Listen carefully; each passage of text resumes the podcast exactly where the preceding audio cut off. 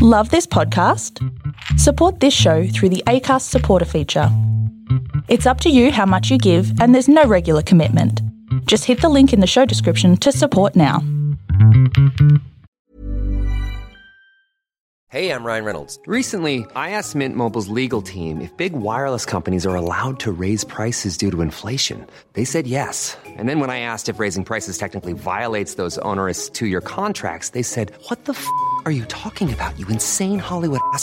F- So to recap, we're cutting the price of Mint Unlimited from $30 a month to just $15 a month. Give it a try at mintmobile.com slash switch. $45 upfront for three months plus taxes and fees. Promo for new customers for limited time. Unlimited more than 40 gigabytes per month. Slows. Full terms at mintmobile.com. This is a Lipp Media podcast.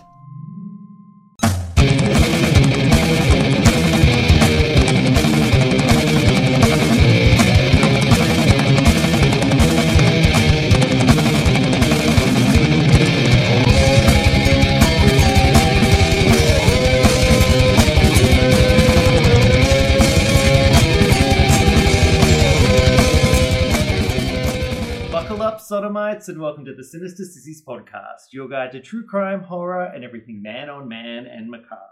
I'm Jarryd, your master of depravity, and today we have a special guest. It's one of the Patreon supporters. Uh, it's a bit of a side plug for the Patreon. We have Ned Sayer, uh, one of our wonderful Patreon supporters. Welcome to the podcast. Thanks, Jarryd. Great to be here. Yeah, it's very, very exciting. If you want to donate to the Patreon, it is patreon.com slash sinister sissies, I think. yeah, I'm pretty Ned- sure. I'm pretty sure. Yeah, We'll, that's right. we'll double check. Yeah, yeah. I'll put a thing in the, the description. It'll be fine.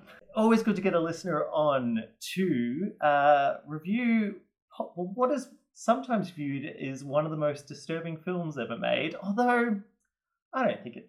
Oh, it reaches that title, does it? No, I was really expecting something a lot more disturbing. I sort of braced myself as I was watching, I was like, "Oh, is that it?" Yeah, Yeah, maybe for its time. Maybe I for the nineties. So yeah, and especially the context of you know, AIDS crisis and that sort of thing. I think maybe people were a bit more sensitive to it. But yeah, certainly now in 2019, I didn't feel it was that shocking. Today's episode is on the film Frisk uh, from 1995. It is kind of a drama film, horror, Yeah, thriller, a bit of everything. maybe a thriller, Yeah. uh, directed by Todd Verow.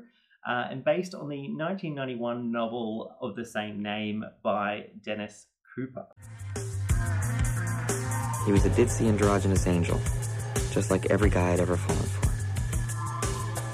I got wilder about him while during the sex instead of more tired or bored like you're supposed to. He was moaning. I was about to come when I picked up a bottle without even thinking it hit him over the head. He fell and shit all over my legs and the floor, which made me weirdly furious. I ground the broken bottle into his face, really twisting and shoving it in. Then I just sat there watching him bleed to death. I didn't phone the police or feel guilt or sympathy. I fantasized killing a boy. For so long, all the truth did was fill in details. I never felt less than amazed and relieved about the whole thing. In brief, the film is a first person narrative about an apparent gay serial killer named Dennis. Uh, we follow Dennis's life as he describes the disturbing, controversial, and violent exploits as he pursues various victims. I'll leave that there so I don't get too spoilery, but right off the bat, what did you think of Frisk? overall, I did like it. I felt that it could have gone so much more. I think like it was almost Like, like, a sh- violence wise or story wise? s- bit of both actually. Yeah, Yeah. I felt that there was a lot of really interesting themes that were explored. Um, the character development could have gone a bit further. I mean, I think at the time it was quite quite good, but um, I did get the sense that because I knew that there was sort of a book that the movie was based on. I get the sense that the book sort of had a lot more of the story. I mean, it just Mm. felt that it was really, I guess, sort of uneven and a bit patchy in parts. Kind of it's, it's very much like a like a 90s indie film yeah, Yeah. that's right. Yeah, yeah. um and uh, todd verow uh, who's the director um and i suppose screenplay writer not the actual writer of the novel of course but screenplay writer um he started off uh, doing camera work for, uh, I believe, Gregg Araki, who is another very famous indie queer filmmaker. So I imagine he's picked up that style, that very like artsy early 90s queer aesthetic. Yeah, that's right. Um, I thought it was pretty good as well. I think there's a lot of issues with this film that uh, when we get into the plot, I'll probably pick up. The acting isn't the best. No, the acting is a bit. um there's one character Yeah. that I think is good. Who's that? It's the pathetic one.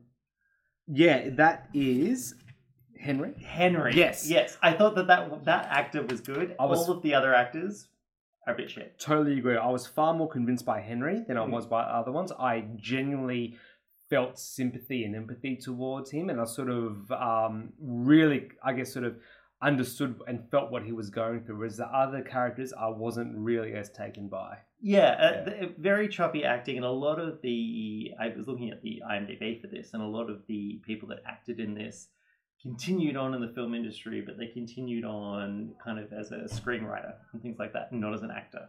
It has a very nihilistic tone, Mm. uh, which in when uh, Paul and I were discussing Dead Europe last week, I was talking about the, the fact that um, um, Christos Tsiolkas, I was arguing that he couldn't really pull off a nihilistic tone. This film pulls off nihilism, Yes, at least totally. in my mind. Mm. It it um, takes a very non-judgmental approach to Dennis, our apparent serial killer, and his exploits. I didn't understand what was happening in the pictures at first. Then I realized that he was dead and not laughing or yelling. It was like someone had set off a bomb inside of him. If you can find this film, I do recommend that you you uh, look at it. Legally, it might be uh, quite tricky. I think it is still banned in Australia. It was at one point banned in Australia, and it's still banned in the UK. Um, it doesn't deserve that ban. There's nothing No. to unless unless we watched like a cut version and something major got cut out, which I don't think we did. Yeah, Um, I don't think it, it deserves to be a banned film. certainly not. Um, so if you can get access to it, uh, I, I would recommend having a look at that. But for those of you who aren't keen at, at watching the film but just like to listen to me describe the plot, I don't know why people enjoy that, but people do.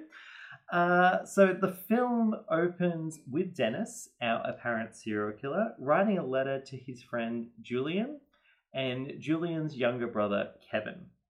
Now, this uh, brother duo of Julian and Kevin are a bit weird, um, quasi incestuous, maybe. Yeah, certainly towards the end of the film, where you sort of that comes out a bit more. But yeah, it was. It's a very strange dynamic. There's a bit of brotherly love happening potentially. It's very much hinted that that's what's going on. Um, in this letter, Dennis is describing what seems to be his his first murder, um, and Julian and Kevin are reading this letter and kind of in disbelief and don't think that he um, they they think he's full of shit basically. Uh, Dennis uh, begins speaking about how he discovered his um, fantasy to do with sadomasochism.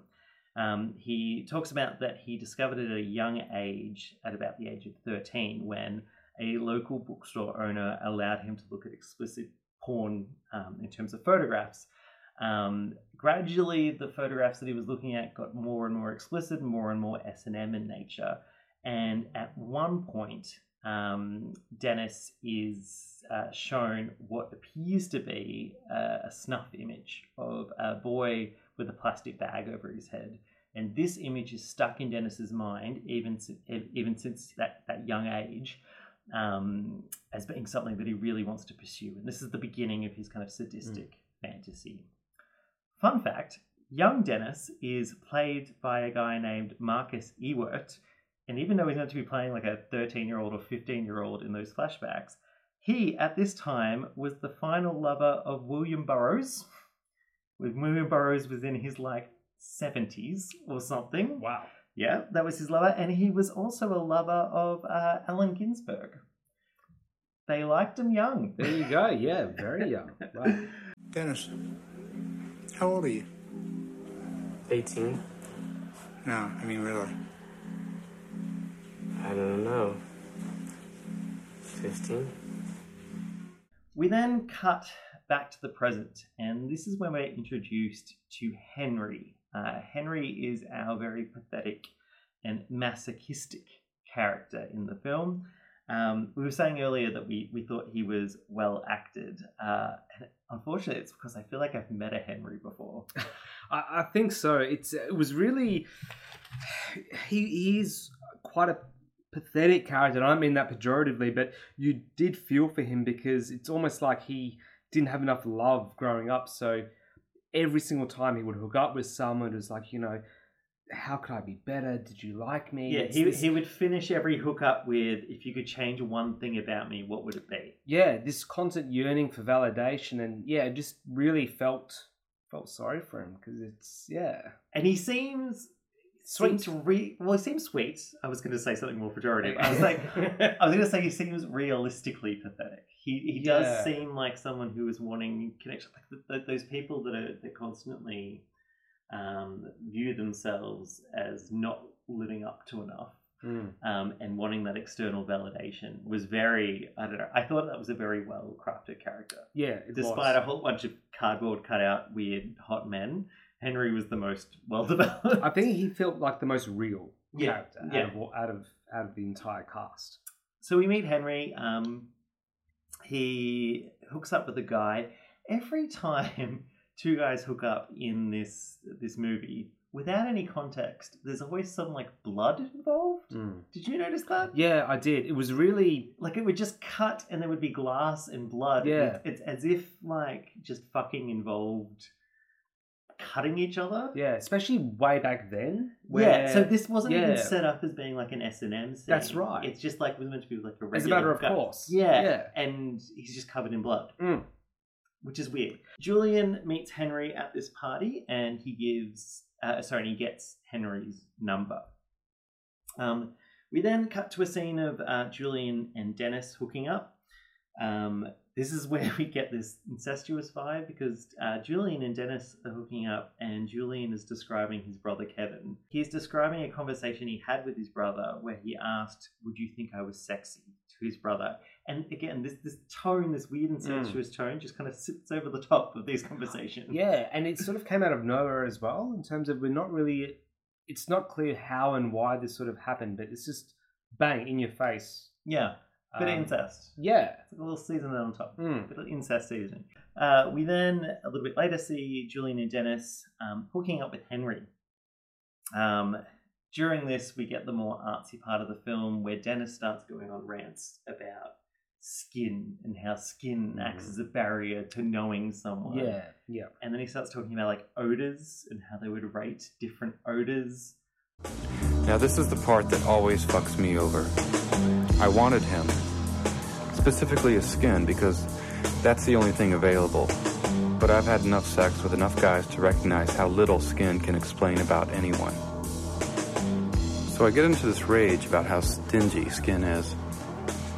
I mean, skin's biggest reward, sperm, is only great because it's a message from somewhere inside.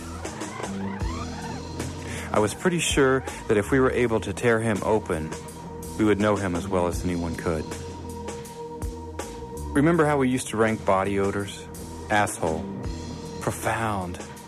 Crutch. Overrated. Hands. Underrated. Feet. Nice. Mouth. Profound. Hair. Underrated. Armpits. Too blatant. At this point, after they hook up, Dennis realizes that Henry was actually the dead boy that he saw in the photographs as a teen. Uh, Henry said, Yeah, he used to do those photographs just kind of casually. Um, and then they arranged to meet up at a later date. Uh, Julian leaves for Paris. Uh, Henry and Dennis hook up, but Dennis doesn't find it very satisfying. After Julian leaves, uh, Dennis uh, develops a curiosity about Kevin and uh, begins to have a relationship with Kevin. Again, describing this incestuous relationship between Kevin and Julian, but they start a relationship together. Yeah. And it's almost as if Dennis was, I guess, upset, shitty that Julian left him. So it to me, it felt like he was Getting fuck- back at him. Yeah, fucking Kevin just to get back at him.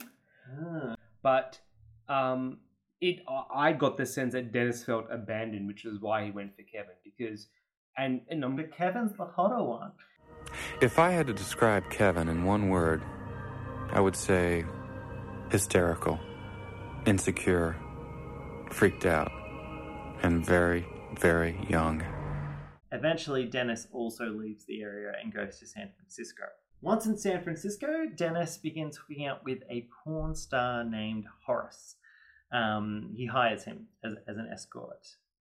He has very frank discussions with Horace about wanting to kill him, and Horace doesn't seem too worried by it or doesn't No. take it too seriously. Um, there is a bit of a sexy scene though, where like Dennis asks Horace to spit in his mouth. Mm. It's this very graphic little sexual bit. Um, also, they have a kind of call me by your name thing where uh, Horace goes to the bathroom and Dennis says, "Whatever you do in there, don't flush." yeah, that was a bit yeah. It didn't really seem in context for the film. A lot can happen in the next three years. Like a chatbot may be your new best friend. But what won't change? Needing health insurance. United Healthcare Tri Term Medical Plans are available for these changing times. Underwritten by Golden Rule Insurance Company, they offer budget friendly, flexible coverage for people who are in between jobs or missed open enrollment. The plans last nearly three years in some states, with access to a nationwide network of doctors and hospitals. So, for whatever tomorrow brings, United Healthcare Tri Term Medical Plans may be for you. Learn more at uh1.com. Um, we learn a bit more about Horace. He has a girlfriend but is working as an escort. Um, we follow him in his day to day activities. He uh, meets this, what is ostensibly meant to be this like family man Mm. in glasses, um, Yeah. but it's played by like a 22 year old actor. Yeah, who was very clearly dressing up in his dad's Yeah. dad's suits. Yeah, I don't think that was on purpose. It's probably just whoever they could get. Yeah, that that's day. right. Dennis, uh, midway through one of their hookup sessions, says um, that he read about what happened to Henry in the news. And this is where we hear um, that Henry is actually dead. Hmm. Um, we flash back to Henry um, hooking up with a Dom um, who is known for kind of beating the shit out of his, his subs.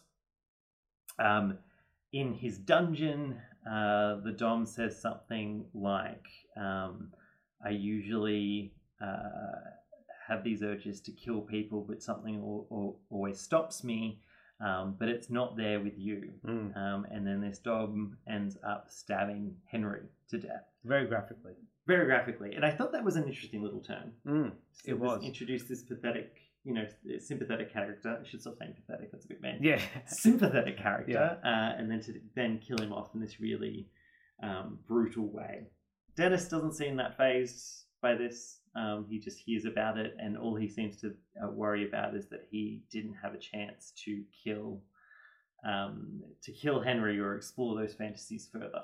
Yeah, if anything, that was his the most. Yeah, the thing he was most upset about was that oh, it wasn't me that actually pushed the knife in. Dennis continues to describe his fantasies um, that he wants to kill someone and he wants to fulfill those fantasies that he saw in those photographs when he was younger. He hooks up with this this skinhead guy and smashes a bottle over his head. Um, he hooks up with this kind of blonde twink named Finn and drops candle wax on him. Um, but again, it's unclear that he actually goes through and, and, and actually kills him.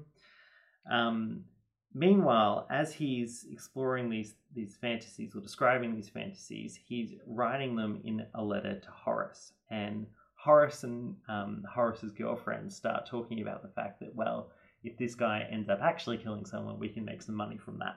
Finally, we get the first implication that Dennis actually kills someone. He hires a guy, a, a straight up guy, and says, I'll pay you a certain amount of money to lick your ass or something Mm. like that. Uh, and the voiceover describes strangling this man to death, although we do not see it on screen. That's right, and that's this is sort of part of the mo- like part of the this issue with this film is where we don't really know what's actually happening in real life, what's happening in the flashback, what's happening in the fantasy. It is really unclear. I felt like it's over. I know what I need to know. and all this other pretentious stuff.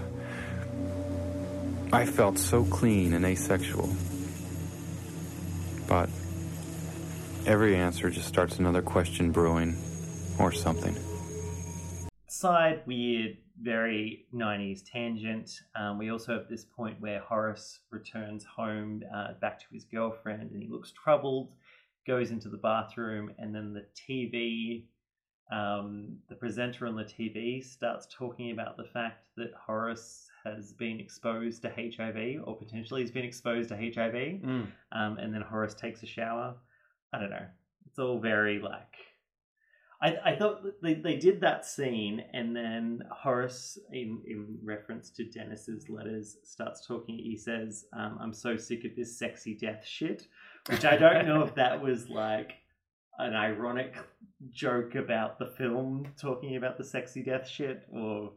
Yeah, I I thought it was maybe a broader social commentary, Mm. um, mainly about sort of the AIDS scare of the late '80s slash early '90s. But yeah, it's that's how I sort of read that. Um, But it does it in a kind of jokey way, though. yeah, it does. Yeah, Which which makes me think that like he was almost because like every gay film in the early nineties had to throw in the like a HIV Yeah. And- storyline, and I think yeah. it's kind of making fun of it a little bit. true. Yeah. that's right. Yeah. The, the only reason I think it's meant to be a bit joking is that we have Horace and the girlfriend that are having a conversation, and then he says the line about sexy death shit, and then it just halts, Mm. and they stare at each other for like 20 or 30 seconds, or maybe it's not that long. It felt like a long time. It was it was odd, yeah, and I don't know if that was meant to be funny or whether that was just bad filmmaking.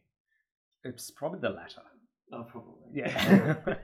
After his first big kill, for some reason, Dennis then says that he didn't get much satisfaction from it and he needs accomplices slash witnesses. Now, this is another thing where I think it's meant to be a bit funny. Mm. Like, I don't think we're supposed to take this too seriously because Dennis apparently just meets this sadist couple. Yeah, that was an issue I had in terms of the, this couple just appeared out of nowhere, but they very conveniently have the exact same fetishes, desires, interests as Dennis, Yeah. which is pretty random in and of itself. Well, you get the Um, impression that he just put in like a classifieds ad for serial killers. Yeah. And they were just like, ah, And then this couple just comes in. yeah. Yeah. Uh, one of which is, pa- is played by, is it Posey Parker? Yeah, editing Jarryd here. I fucked up. It's actually Parker Posey. I think Posey Parker is some sort of like right wing commentator. Anyway, whoopsie. Parker Posey. Yeah. Um, who I don't, I know she's big and I've definitely seen her in things, but I don't know what she's most well known for. I couldn't, yeah, pick her in something specific, but yeah. She's a side character. I know she's Yeah. in she's in Scream 3. yeah, right. There you go. That's Yeah. all I know her from. Anyway, quite a big name act- actress in a Mm. you know weird indie gay film. The man and woman talk about the fact that um, uh, Dennis hasn't disposed of the body yet, and so they want to go see it at his apartment. Uh, Dennis, this is very important. Dennis says that the body is in the attic. Um, and then they talk about the fact that that's a really bad idea, and they say that they're going to help him out disposing the body that's in the attic. Uh, after that, they kind of have a, a bit of a, a thruple. Um, is that the word for it? Thruple, three couple, thruple, thruple, thruple, Thruple, thruple. team. They Yeah, become team. they join forces, uh, and they uh, bring back a um, a heroin dependent guy, played by a pre transition Alexis Arquette. Um, the the drug addicted guy um, notices that there's three of them and starts that starts freaking out a bit and says that he needs to get um, needs some drugs to get a bit more strung out. Uh, and again, weird, absurd scene where the couple are kind of torturing and playing with this guy. Yeah, I think that was is probably one of the more unsettling parts of the film, where Yeah. it, it really, um, yeah, it sort of give him the drugs slash in- inject him with the drugs, and then yeah, they really sort of play with him like he's a rag doll. It's very unsettling. Hi. Hey. Hi. Hey, baby.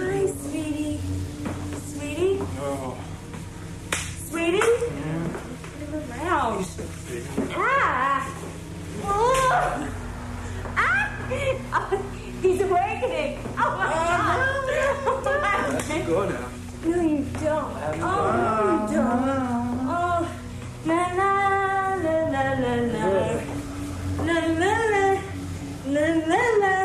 Come on, I changed my mind. Come on, I don't want. I don't want. I don't want. I gotta go. What's the matter? Barry, and I suppose this is playing with that sadistic desire and Mm. it's like this is what this is and so the the tone shifts a little bit It I gets think. darker. and it particularly starts getting awful when dennis throws him down and starts um, stuffing cash into his ass and starts fucking his ass with cash and then throwing the cash in his mouth like it's very graphic i think that might be the scene Yeah. that might be the limit for a lot of people Yeah, um, because it was it was sexually graphic i think they show everything Pretty much, yeah. yeah uh, like it's quite a sexually graphic scene um, and he's being horribly raped they then um, string him up and cut him Yeah, no, you're right. We don't see him being killed. i think we see him slightly cut up and then he's taken down That's right. And then it's a bit up in the air So what happened to them? Yeah, and so then it's it's yeah, it, it, it's open ended. Mm. Although we do see more with this kill than we did the previous one. Yeah. yeah. We then have a scene where the the thruple. Uh, I'm gonna stop saying that because I can't say that properly. where the three of them um, capture what is viewed as a young boy, played by the actor who plays young Dennis. Oh, there you go. I only noticed that on a on a rewatch. Right. Um, and he because he talks about that um, he's he's so young and that he really wants to open him up to understand him. Yeah. yeah. Uh, so that kind of had some different layers when I rewatched it and realized it was the same actor. Um, this seemingly new character played by the same actor um, is tied up. He's essentially put in like a Where's Wally looking mask thing. Um, they talk about his age, um, and then there, again there are descriptions of the violence, but we don't see clearly him being killed. Although Mm. there is a so because they're filming him on a camera, Yeah. there are like flashes of images of different things, but we never quite see. That's right. It's very blurry. It's hard to make out. It's yeah. It's almost like you're on an Android phone. Um, and but there is a there is a single screen. Sh- did you notice that the Mm. single screen slice of the three of them standing covered in blood? Yeah. Yeah. So we assume that Yes, they've uh, that they've killed him, they've killed and that this is someone that exists. We then cut to Julian and Kevin coming back uh, to their hometown on the train, um, and Julian gets some random guy's number just approaching him on the train. That's Yep. never happened to me. Has that ever happened to you? no. No, it sounds, It sounds- seemed very convenient. yeah, I was like, this is would be a great thing that happens. Um, it's like when you see in these like high school films where there's like all the young gay guys are like having sex with lots of people. It's like I wasn't having sex with anyone in fucking high school. Anyway, uh, they meet back up with Dennis. Again, despite the fact that they've read this letter from Dennis describing graphic murders, they're not that troubled by him. Um, they go check out Dennis's apartment, um, and this is where we get first the first indications that Dennis's letters might have been a bit of a lie. Um, Julian, I believe, asks, "Where's the attic?" and uh, Dennis replies, "Well, I did embellish things a little bit," which is interesting. Um, uh, Kevin randomly decides to take a nap. Mm. Um, but then, whilst he's napping, sees the ghost of the final victim slash young Dennis, Yes. who has this conversation with him um, that says things like, "It's like Dennis was on the quest, on this quest or something." Um, but the only people who found something were the guys who hooked up with him. Dennis respected my fantasies. He had some pretty weird ones himself. It's like Dennis was on this quest or something. A really stupid one. He wanted to kill people to get answers. But it's like the only ones getting answered were all those guys stupid enough to go home with him. I assure you, I'm a lot smarter now. Now that I'm dead. Uh, Kevin then wakes up with his brother and Dennis on either side of him, and I was like, "It's gonna." Get And he's lost his shirt. Yeah, Uh, exactly. yeah, Yeah, yeah, It's a, everything has a bit Yeah. of a sexy um, subtext to it. Not subtext, it's text. Text, just text. Um, uh, Julian then decides to hook up with the young guy in the train with Dennis, and then poor Kevin has to like wait outside whilst they have sex with him. Um, during this like threesome that um, Julian and Dennis have, Julian's kind of goading him on that like, yeah, you should kill him, like in your letters. Dennis doesn't do anything. Um, we then get a point where Kevin is jealous of his brother and says, "You've had plenty of time with Dennis. I need to be alone with Dennis." Mm, and he tells Julian just to fuck off. Yeah. And that's when it's my time now. Yeah. Um, and then the final, well, the the ending of the formal part of the film uh, is we see Kevin getting tied up, uh, just like the snuff photographs that we saw at the start, um, getting tied up uh, with uh, arms behind his back and the plastic bag over his head, and Dennis begins taking photographs. Um, there's a point where Kevin's arms get untied and he's not moving for a long period of time. And you're like, oh shit, Kevin's dead. And then his leg moves slightly. That's right. And then it and then it's left ambiguous, and it's just Yep. Dennis taking photographs. That's right. And then you see the backdrop and this flash of photography, and you actually still have no idea as to what's actually happened. Which was a good ending. Which was a great ending. until I watched this for I think maybe the fourth time that I've ever watched this, and I was like, wouldn't it be funny if there was an after credit scene? It's a fucking after credit scene. Do not watch the after credit scene. It ruins the movie. It does, uh, in which Kevin gets up and kisses Dennis at the end, and it was all fine. They all live happily ever after. Why is that in the movie? That's It's, terrible. it's awful. Yeah. Yeah. It- it's out of doesn't suit at all. Because okay, so I think if we if we ignore that after credit scene, I think the end of the movie is deliberately ambiguous, like American Psycho, Mm. exactly what you're talking about. In that, is this all a fantasy? Mm. Um, is this all made up, or did this really happen? Uh, that's an interesting dynamic to play with. I guess sort of what really made it appealing was that you genuinely don't know what happened. And you got this sense that if Dennis was to kill Kevin, that would almost be the perfect ending because you that you could almost argue that's what Kevin wanted because he was so fascinated with what was going on. Mm. And that'd be brilliant. But now it's it just seems so convenient. I think if you like the early 90s uh, queercore movement, which is a very niche uh, film movement that I'm hoping to cover more of here. So um, things like The Living End is a big one. Uh, totally Fucked Up by Gregg Arakai. Araki? Arakai. Do you know who I'm talking about? No, I don't. No. Anything by Bruce LaBruce. Bruce Right, Bruce is big in this scene as well. Um, they all have the, this kind of, again, post AIDS view of sexuality, which is, I always find really refreshing because it's never, um, like these days, our view of sexuality, and it's not, I'm not saying this is a bad thing, but it's all very like cheery and nice and there's no conflict and everything works out fine and there's no struggle and all of that sort of stuff Yeah.